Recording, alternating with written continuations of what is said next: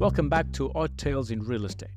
This episode is about the real estate agents who specialize in selling stigmatized homes, those properties where great tragedies, crimes, or traumas have taken place.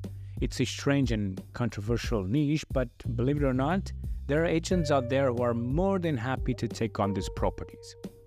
One of the most infamous stigmatized homes on the market is the former residence of Jeffrey Dahmer, the notorious cannibal serial killer responsible for dozens of confirmed murders. The 2,000 square feet home located in Ohio was listed for sale in 2014 for $295,000 and was attracting a lot of attention, both good and bad. According to the seller, the home is lovely once you can get past the horror factor. But is that really possible? Can you really separate gruesome history of a home from its current state and potential as a residence?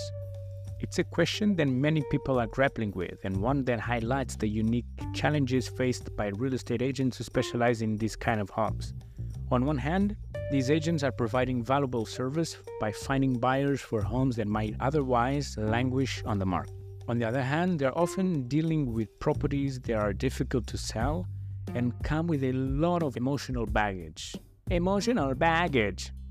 I'm sorry about that.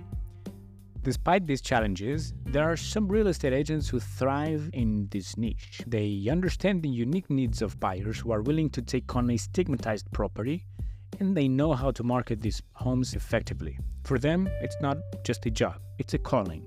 So, if you're in the market for a stigmatized home, there are agents out there who can help you. Just be prepared to face some tough questions and a lot of emotional baggage along the way.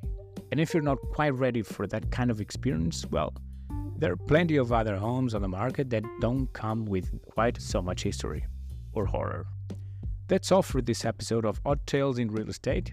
Thank you for tuning in and join me next time for more weird and wacky stories from the wonderful world of property. Stay curious, everyone.